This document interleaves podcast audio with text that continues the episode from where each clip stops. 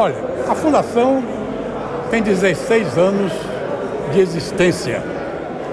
Sempre funcionou é, em prédios públicos é, de maneira provisória.